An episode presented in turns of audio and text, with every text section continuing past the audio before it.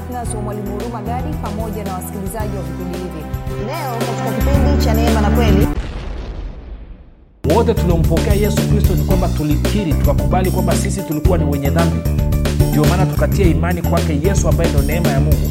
Dhambi zetu zikaondolewa. Hawa walikuwa wanakataa ndicho kitu ambacho yohana anazungumza. Tisa anasema tukiziungama dhambi zetu yeye ni mwaminifu na wa haki hata tuondolee dhambi zetu na kutusafisha na udhalimu wote anaondoa. Alafu anasema tukisema kwamba hatukutenda dhambi twafanya yeye kuwa mwongo wala neno lake halimo ndani mwetu. Lakini sisi wote tulikuwa tunatenda dhambi. Warumi tasema wote wametenda dhambi na kupungukiwa na utukufu wa mungu. Lakini mstari unaofuatia anasema wanahesabiwa haki bure kwa neema yake kupitia kupitia imani iliyo katika damu yesu kristo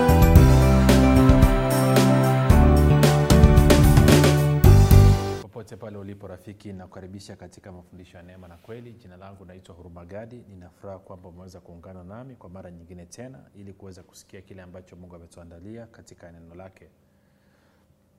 Kumbuka tu vipindi vya neema na kweli vinakuja kwako kila siku muda na wakati kama huu vikiwa na lengo la kujenga imani yako wewe unanisikiliza ili uweze kukua na kufika katika cheo cha kimo cha utimilifu wa kristo kwa lugha nyingine ufike mahali uweze kufikiri kama kristo uweze kuzungumza kama kristo na uweze kutenda kama kristo. Kumbuka kwamba pasipo imani haiwezekani kumpendeza mungu na kwa maana hiyo basi imani huja kwa kusikia na kusikia huja kwa ujumbe unaomuhusu kristo. Hivyo basi vipindi vya neema na kweli vimetengenezwa makususi kwa ajili ya kujenga imani yako wewe ili uhusiano wako na mungu uwe ni uhusiano wa kumpendeza uh, tumekuwa tunaendelea na somo letu nalosema uh, neema msingi imara ya wokovu na nimeshagusia vitu vingi lakini kikubwa ambacho nimekuwa nikijaribu kusisitiza ni hichi kwamba maisha ya wokovu nje ya neema hayawezekaniki. Huwezi ukaishi maisha ya wokovu nje pasipo kutegemea neema ya mungu. Na yeyote atakayesema kwamba mimi na uwezo wa kuishi maisha ya uokovu pasipo kutegemea neema ya mungu huyo mtu ni mwongo sio tu kwamba anajidanganya mwenyewe lakini anadanganya wengine lakini mbaya zaidi na yeye amedanganywa. Na tunafahamu chanzo cha uongo ni sehemu moja bwana yesu anatuambia katika yohana 844 kwamba ibilisi ni baba wa uongo. Wokovu unapatikana kupitia neema ya mungu. Na neema ya mungu nilikwambia kipindi kilichopita ni yesu kristo kwa sababu tuliangalia kwenye tito mlango wa pili mstari wa 11 anasema kwa maana neema ya mungu iwaokoayo wanadamu wote imefunuliwa. Na nikakwambia neema ya mungu ni yesu kristo. Na kwa maana hiyo anasema waefeso 28 hadi 9 anasema kwa maana mmeokolewa kwa neema kwa njia ya imani ambayo hiyo haikutokana na nafsi zenu ni kipawa cha mungu wala si kwa matendo mtu awaye yote asija akajisifu. Sasa anasema ngoja niende kwenye bibilia ya, ya, ya neno pamoja na, na bibilia ya habari njema. Tutashangaa tutapata wazuzuri afu tutaendelea kujadili hapa. Tafsiri ya neno bibilia ya neno anasema hivi. Anasema kwa maana mmeokolewa kwa neema kwa njia ya imani wala si kwa matendo yenu mema. Hii ni zawadi kutoka kwa mungu si kwa matendo ili mtu awaye yote asije akajisifu sikia bibilia habari njema anavyosema. Bibilia habari njema anasema hivi maana kwa neema ya mungu mmekombolewa kwa njia ya imani. Jambo hili si matokeo ya juhudi zenu bali ni zawadi ya mungu wala halitokani na matendo yenu wenyewe asije mtu akajivunia kitu. Kwa hiyo tafsiri zote zinaeleza kabisa kwamba uokovu ni zawadi. Hebu tafadhali hapo uliposema uokovu ni zawadi si, watu wengi hawajui kama uokovu ni zawadi. Uokovu hatuufanyii kazi ni zawadi. Ni zawadi ambayo tunapewa na mungu. Na anasema ili hii zawadi ya uokovu tuweze kuipata hii zawadi inakuja kwa njia ya neema. Kwamba kwa neema ya mungu neema ya mungu inasababisha mimi na wewe tupewe zawadi ya uokovu na ili kuweza kupokea zawadi ya uokovu tunaipokea kwa imani. Imani nini? Imani ni kukubaliana na kupokea kile ambacho mungu amekwisha kukifanya kupitia neema yake. Na kwa maanayo kwa somo letu maana yake ni kwamba uokovu ninaupokea kwa imani. Uokovu ni zawadi. Hatufanyii kazi rafiki. Anasema haitokani na juhudi zetu wala hautokani na matendo yetu mema. Na kwa bahati mbaya sana kwenye makanisa yetu tumekuwa tukihubiri matendo mema. Tumekuwa tukihubiri juhudi binafsi. Sasa kumbuka matendo mema yana nafasi yake na juhudi binafsi zina nafasi yake lakini sio katika kutafuta uhalali mbele za mungu lakini sio katika kutafuta uhusiano na mungu Mm-mm. matendo mema na juhudi zinatakiwa ziwe ni matunda ni matokeo ya uhusiano wangu na mungu you see? kwa mfano watu wengi sana ili, ili wanapotafuta kwa mfano uponyaji wanatafuta kutimiza moja mbili tano. Mwingine anasema mungu mbona mimi siponi? Fungu la kumi natoa ninaimba kwaya ninafunga. Mimi sio mwenye dhambi kama josefu pale mtaani wala kama maimuna kule mtaani. Kwa nini mungu uniponyi? Utakaa upone. Kwa sababu wewe unategemea matendo yako mema. Wewe unategemea juhudi zako. Na wakati uponyaji ambao ni sehemu ya uokovu ni zawadi. Changamoto yoyote ulionayo kifungo chochote ulichonacho huwezi ukatoka usipotegemea neema ya mungu. Uokovu wako ni matunda ni matokeo ya imani yako iliyoelekezwa katika neema ya mungu. Neema ya mungu nini? Neema ya mungu ni yesu kristo mwenyewe. Sasa ili mtu aweze kupata uokovu lazima kwanza awe amekubalika mbele za mungu na unakubalika mbele za mungu kupitia imani anasema pasipo imani haiwezekani kumpendeza mungu. Haiwezekani kumpendeza mungu. Kwa hiyo maana yake ni kwamba rafiki mimi na wewe hatuna njia nyingine zaidi ya imani kwa mungu. Imani kwa kile ambacho mungu amekifanya kupitia neema yake. Sasa somo lililopita lilikuwa na kuonyesha kwamba yesu kristo alivyokuja matayo moja ishirina moja amekuja akatuokoa kutoka katika dhambi zetu. Sasa nafahamu bibilia ya kiswahili ya swahili union version imetafsiri vibaya eh? imetafsiri tararira. Na watu wengine wakisikia kwamba tunakosoa tafsiri kwa sababu ya kutokujua wanasema ile anakusema bibilia mde... sikiliza hii bibilia ilitafsiriwa na wanadamu. Waliotafsiri bibilia ya kiswahili walikuwa ni wataalamu wa lugha sio watu wa rohoni na kwa maana hiyo maneno mengine wametafsiri hawakutafakari wanachokisema. Angalia matayo moja ishirina moja. Haleluya. Sinataka nikusaidia rafiki utoke kwenye vifungo vya nani vya dhambi. Anasema angalia e, matayo moja ishirina moja. Anasema naye atazaa mwana. Huyu ni yusufu ametokewa na, na, na malaika anaelezwa kuhusu habari za mariamu naye atazaa mwana nawe utamwita jina lake yesu maana yeye ndiye atakayewaokoa watu wake na dhambi zao. Hii tafsiri ya ovyo kabisa. Atawaokoa watu wake na dhambi zao. Ni kana kwamba vile yesu anakuja anakuokoa wewe alafu anaokoa na dhambi zako. Kwao ndio maana wakristo wengi wanaamini na wameaminishwa hakuna mtu anayeweza kushinda dhambi hapa duniani. Na nakuhakikishia kama hakuna mtu anaweza kushinda dhambi hapa duniani then inamaana kazi ya yesu ni sifuri. Na si kweli yesu amekuja. Ndio maana napenda tafsiri ya neno. Sikia tafsiri ya neno anavyosema. Bibilia ya neno ametafsiri vizuri kabisa. Hmm? bibilia ya neno anasema hivi.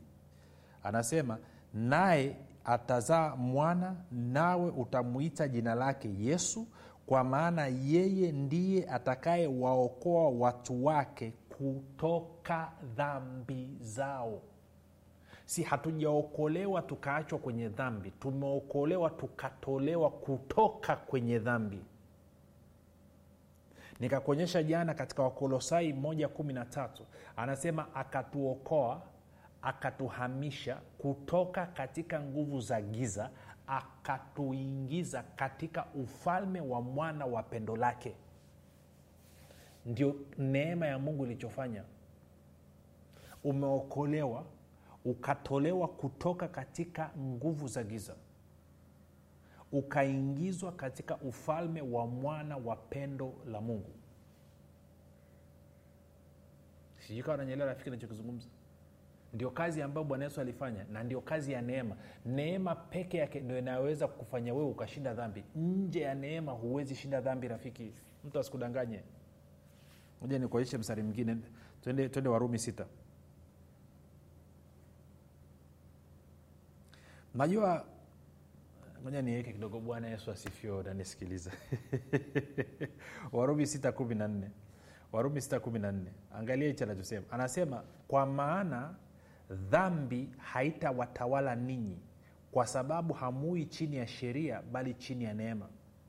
Anasema dhambi haiwezi kumtawala mtu aliyoko chini ya neema dhambi inamtawala tu mtu aliyoko chini ya sheria mtu anayetegemea matendo yake mema mtu anayetegemea juhudi zake mwenyewe. Huyo anasema dhambi itamtawala.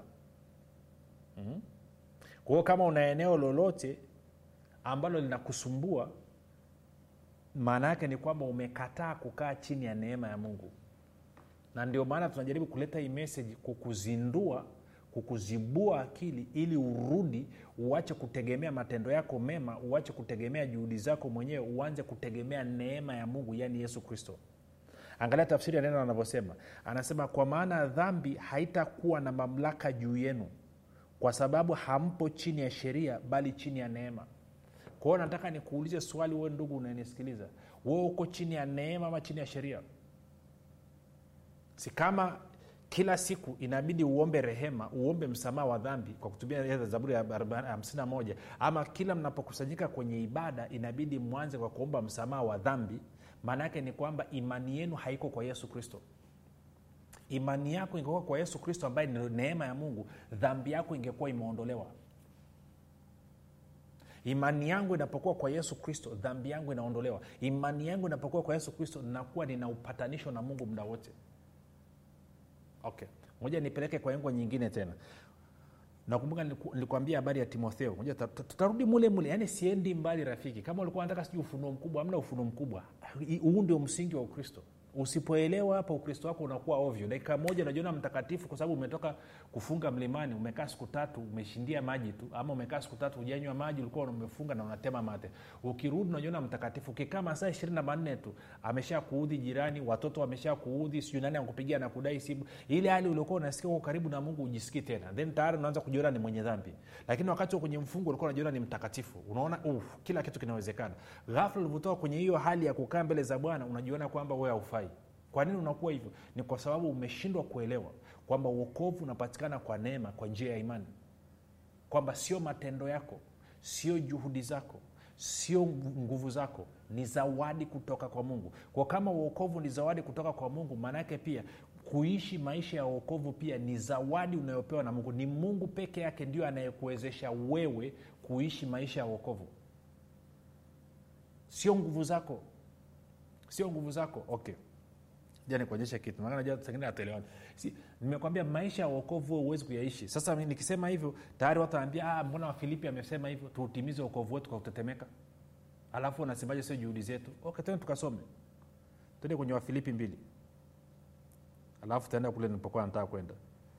Wafilipi mlango wa pili mstari wa kumi na mbili. Maanake ndicho nachokizungumzia rafiki najua. Hmm? si tuna mistari ya kujisulubu tu. Wafilipi mbili kumi na mbili anasema hivi basi wapendwa wangu kama vile mlivyotii siku zote si wakati mimi nilipokuwapo tu bali sasa zaidi sana mimi nisipokuwapo. Utimizeni uokovu wenu wenyewe kwa kuogopa na kutetemeka. Sasa watu wengi wanazungumza hivyo alafu wanaishia hapo. Timiza uokovu wenu kwa kuogopa na kutetemeka. In fact kwa kiingereza anasema hivi work out work out your own salvation. Sasa angalia ntaanzia hapa anasema utimizeni uokovu wenu wenyewe kwa kuogopa na kutetemeka. Alafu angalia mstari unaofuatia anasema kwa maana ama kwa sababu ndiye mungu atendaye kazi ndani yenu kutaka kwenu na kutenda kwenu kwa kulitimiza kusudi lake. Jema kwa anasema anayeweza kukuwezesha wewe ukaishi maisha ya uokovu ni mungu peke yake. Yeye ndiye anayetenda kazi ndani yako wewe kutaka kwako wewe na kutenda kwako wewe kwa ajili ya kusudi lake lilo jema. Lakini mungu na nguvu zake atakuwezesha tu wewe kuishi maisha ya uokovu pale ambapo imani yako itakuwa iko katika, katika neema ya mungu. Ama imani yako itakuwa iko kwa yesu kristo. Hutakuwa ukitegemea juhudi zako utakuwa unategemea neema ya mungu ukijua kwamba uokovu ni zawadi kwa kuwa uokovu umepewa ni zawadi anayewezesha uokovu kufanya kazi katika maisha yako ni mungu mwenyewe. Kwao hatua yangu maisha yangu mi atakuwa ni ya imani. Sasa kumbuka imani pasipo matendo imekufa. Najua hicho kinachozungumzwa. Lakini ni matendo yanayotokana na imani. Kwa mfano ninaamini kwamba yesu alisema nikiweka mkono juu ya wagonjwa watapata afya. Hicho ndicho ambacho naamini. Lakini nisipochukua hatua na kuweka mkono juu ya mgonjwa huko kuamini kwangu ni feki ndio anasema imani pasipo matendo imekufa. Kwa hiyo kama naamini kwamba uokovu ni zawadi kutoka kwa mungu nimepata kwa sababu ya neema ya mungu na kwa maana hiyo nimepokea kwa njia ya imani na kwamba sasa maisha ya uokovu nayaishi kwa kutegemea neema ya mungu maanaake nini? Nitakuwa ni mtu wa kushukuru na kutambua kazi ya yesu kristo siku zote katika maisha yangu sitategemea nguvu zangu sitategemea juhudi zangu. Muda wote nitakuwa namwangalia yesu kristo nikimshukuru mungu kwa sababu ya yesu kristo. Ndio maana paulo anasema mkimshukuru baba daima. Anasema siku zote mkimshukuru mungu katika kila jambo mkimshukuru mungu. Haya ndio mapenzi ya kupitia nani? Kupitia yesu kristo. Kwamba namshukuru mungu kwa sababu ya yesu kristo. Mungu asante kwa ajili ya damu ya yesu kristo. Damu ya yesu kristo imeondoa dhambi zangu zote. Damu ya yesu kristo imenisafisha na uovu wote. Damu ya yesu kristo imenipa mimi kushinda dhambi. Damu ya yesu kristo imenifanya mi kuwa mwenye haki kuwa mtakatifu mtu asiyekuwa na hatia asiyekuwa na mawaa wala lawama mbele zako. Mungu nalibariki jina lako na kushukuru kwa sababu ya yesu kristo mwanao. Bila yesu mimi nisingekuwa na uhusiano na wewe. Asante mungu wangu kwa maana ulimtoa yesu kristo kama kipatanisho kama upatanisho. Sikananyelachokizungumza rafiki. Hivyo ndivyo tunavyoishi kwa kutegemea neema ya mungu. Na sio kila saa kujiona tuwe ni mwenye dhambi. Si ulipomwamini yesu dhambi yako iliondolewa ndivyo bibilia inavyosema kama uamini nenda kasome matendo ya mitume mbili alafu uanze, uanze mstari wa 38 uende matendo ya mitume tatu utakuta alafu uende matendo ya mitume kumi mstari wa 43 alafu uende luka 24 mstari wa 47 utaona kwamba unapomwamini yesu dhambi yako inaondoka. Na kama dhambi inaondoka maanake umekuwa, umekuwa mwenye haki kwa nini? Kwa sababu amekuokoa amekutoa katika dhambi. Akuingiza katika nini? Katika ufalme wa mwana wa pendo lake. Sijui tunakwenda sawasawa rafiki. Nadhani kakuonyeshe kitu. Timotheo nilikwambia tende kwenye timotheo alafu kakatia tukaingia njiani hapo. Tende timotheo wa, wa kwanza mbili mstari wa tano. Tulishazungumza tatu kuna kitu nadhani angalia anasema hivi kwa sababu mungu ni mmoja na mpatanishi kati ya mungu na, mwana, na wanadamu ni mmoja mwanadamu kristo yesu. Kwa hiyo anayetupatanisha sisi na mungu ni yesu kristo. Hakuna mwingine yeyote anayeweza kumpatanisha mwanadamu na mungu. Anayeweza kupatanisha wanadamu na mungu ni yesu kristo. Sasa ukiwa na hilo nataka nikuonyeshe umuhimu wa kutia imani yako kwa yesu kristo nini kitatokea? Twende waraka wa yohana sasa. Waraka wa kwanza wa yohana mlango wa pili mstari wa kwanza. Sasa najua kuna mistari ingeweza kusoma mlango wa kwanza nataka niiache kwanza. Hiyo tutaisoma kuanzia wiki ijayo. Lakini leo nataka uangalie hichi kitu. Anasema hivi waraka wa kwanza yohana mbili moja. Anasema watoto wangu wadogo nawaandikia haya ili kwamba msitende dhambi. Kwanza nawaandikieni haya, haya mambo nayowaandikia ni ili msitende dhambi? Alafu anasema na kama mtu akitenda dhambi na kama hajasema endapo anasema na kama yani kama imetokea. Kwa hiyo maanaake ni kwamba hujaifanya makusudi imetokea. Anasema na kama mtu akitenda dhambi. Anasema na kama mtu akitenda dhambi tunaye mwombezi kwa baba. Yesu kristo mwenye haki. Naye ndiye kipatanisho kwa dhambi zetu.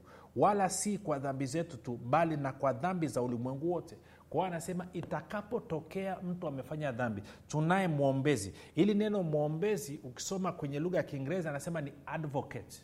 Kwa lugha ya kigiriki anasema paraclete. Maana yake anasema unaye wakili unaye wakili ambaye anasimama mbele za mungu. Kwao inkesi imetokea kama imetokea umefanya dhambi unaye yesu yuko mbele za mungu yeye ndio wakili wako. Anasema baba ni kweli john amefanya dhambi lakini kumbuka nilikufa msalabani nikalipia hii dhambi. Lakini kumbuka damu yangu imemwosha john na hii dhambi. Kwao zingatia kwamba john yuko huru kwa sababu ya imani yake kwangu na kwa sababu ya imani yake katika damu yangu. Kwao hili kosa lilofanya leo hii lisihesabiwe dhidi yake. Si unaona maisha yanavyokuwa mazuri. Hayo ndo maisha ya neema rafiki. Hayo ndo maisha ya neema. Na ndio maana utakapoingia kwenye maombi utakuwa unamshukuru yesu kwa kuwa ni wakili wako lakini unamshukuru na mungu baba kwamba mungu unanipenda mno. Hukutaka uhusiano wangu na wewe uingie dosari ya aina yoyote. Sio tu kwamba ulimtoa yesu kristo afe msalabani ili amwage damu yake isafishe na kuondoa dhambi zangu lakini pia umemweka kuwa wakili wangu mbele yako kuhakikisha kwamba mfumo wa sheria mfumo wa haki justice system ya mbinguni hainipanish hainipi adhabu kwa sababu gani? Yeye ni wakili wangu. Kwamba yeye sio tu kwamba alipatanisha mimi akaondoa dhambi zangu mbele zako lakini ameondoa na dhambi za ulimwengu mzima. Na kwa kuwa imani yako iko kwa yesu kristo sasa hivi basi unakaa muda wote huyo mambo yako yanakuwa ni supa mbele za mungu. You sasa wakristo wengi hawajui kama yesu ni mtetezi wao.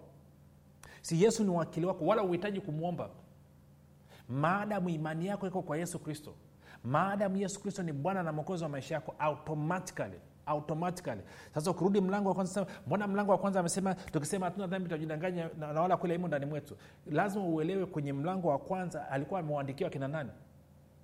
Yohana anazungumza na watu walikuwa wanaitwa gnostic. Sasa habari ya gnostic gnostic ni watu ambao walikuwa wana, wana, wana complication nyingi mno. Kitu cha kwanza walikuwa wanaamini mwili ni mbaya walikuwa wanaamini kwamba yesu akuja katika mwili kwamba yesu alikuwa ni kiini macho didididididi, na kwa maana hiyo wanaamini kwamba roho ya mtu haijawai kuwa na dhambi hata siku moja. Si kweli. Baada ya adamu kufanya dhambi wanadamu wote walikuwa ni waasi. Roho yako nafsi yako mwili wako wote tulikuwa ni waasi. Hawa gnostic walikuwa wanakataa wanasema kwamba roho ya mtu haijawai kuwa na dhambi hata siku moja. Na kwa maana hiyo akawa anasema yesu alikuwa hawezi kuja katika mwili wa dhambi kwao alikuja ilikuwa ni kiini macho yuko rohoni. Mnamwona kama ana mwili lakini hana mwili. Ndo, ndo mzee yohana anawakemea anasema "Mm-mm.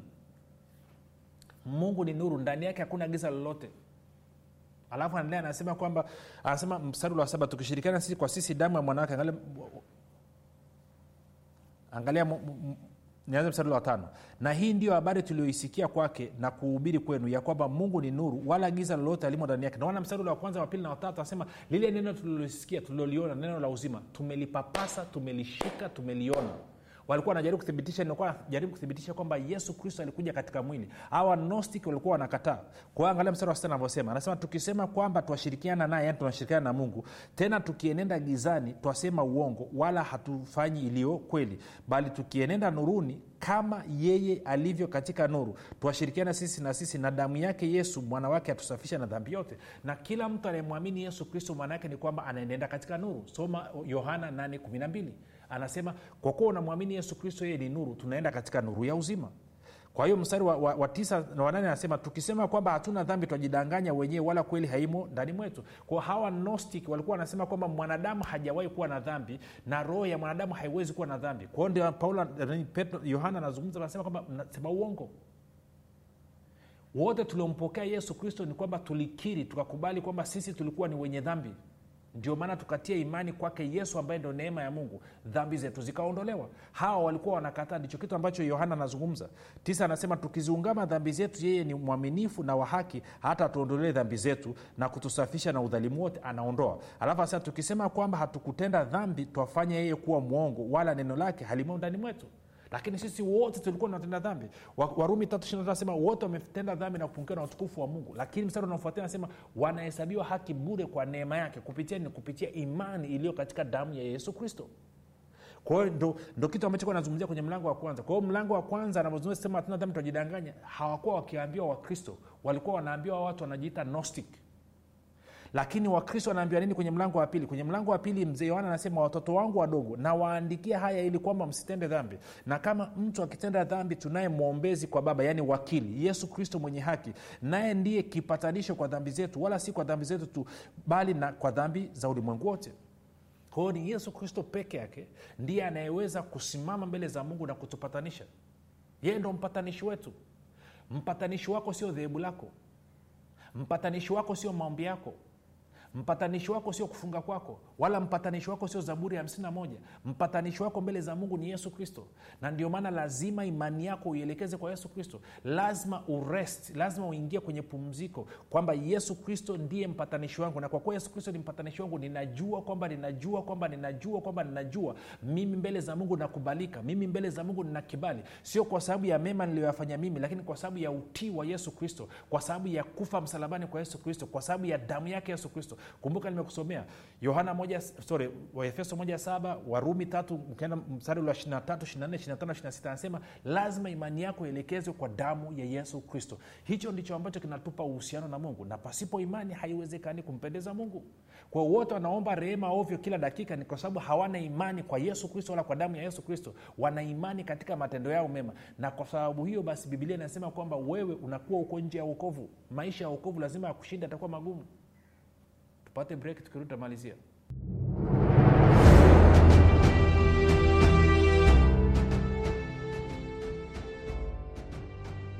Unafahamu kwamba imani ni mtumishi asiyeshindwa? Unafahamu kuwa pasipo imani haiwezekani bali palipo imani yote yanawezekana. Zaidi ya yote unafahamu kuwa ni kwa kutumia imani tu ndio unaweza kuizima mishali yote yenye moto ya shetani. Majibu ya maswali yote haya utayapata ndani ya kitabu cha imani makini kilichoandikwa na mwalimu huruma gadi. Watu wengi waliosoma kitabu hiki cha imani makini wamepata majibu yao katika maeneo mbalimbali ambayo yalikuwa yakiwatatiza kama eneo la afya ulinzi uchumi na kadhalika. Na wengine walikuwa wanaona imani ni jambo gumu haliwezekani. Wameweza kuitumia imani yao na kupata majibu kiurahisi kabisa. Unasubiri nini? Kwa nini uendelee kuteswa na ibilisi? Piga simu sasa kupata kitabu cha imani makini. 7645242 au 6735242 au 7895242 nitarudia 7645242 au 6735242 au 7895242 ndiyo imani makini siri ya ulinzi ushindi na mafanikio. Baada ya mapumziko mafupi unasema du kumbe yesu ndio wakili wangu mbele za mungu. Mi nataka kuwa na wakili mbele za mungu jambo la kwanza ni kumpokea kama bwana na mwokozi wa maisha yako. Sema mungu wa mbinguni nimesikia habari njema. Naamini kuwa yesu kristo ni mwanao. Alikufa msalabani aondoe dhambi zangu. Kisha akafuka mi niwe mwenye haki. Nakiri kwa kinywa changu ya kuwa yesu ni bwana. Bwana yesu nakukaribisha katika maisha yangu. Uwe bwana na mwokozi wa maisha yangu. Asante kwa maana mimi sasa ni mwana wa mungu. Rafiki, wamefanya maombi mafupi ninakukaribisha katika familia ya mungu tuandikie tujulishe mahali ulipo ili tuombe tusimame na wewe tufurahi pamoja na wewe. Na kukabidhi mikononi mwa yesu kristo na kwa neno la neema yake pamoja na nguvu za roho mtakatifu ili ziweze kuimarisha. Basi mpaka hapo tumefika mwisho. Jina langu naitwa huruma gadi na yesu ni kristo na bwana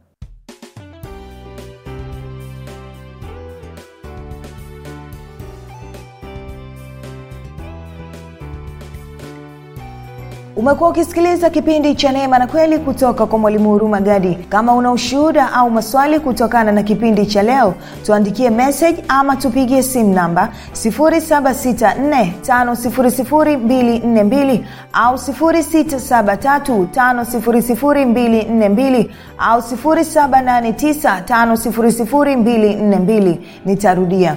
7645242 au 673 5242 au 7895242 pia usiache kumfolo mwalimu Huru Magadi katika facebook instagram na twitter kwa jina la mwalimu Huru Magadi, pamoja na kusubscribe katika youtube chaneli ya mwalimu Huru Magadi kwa mafundisho zaidi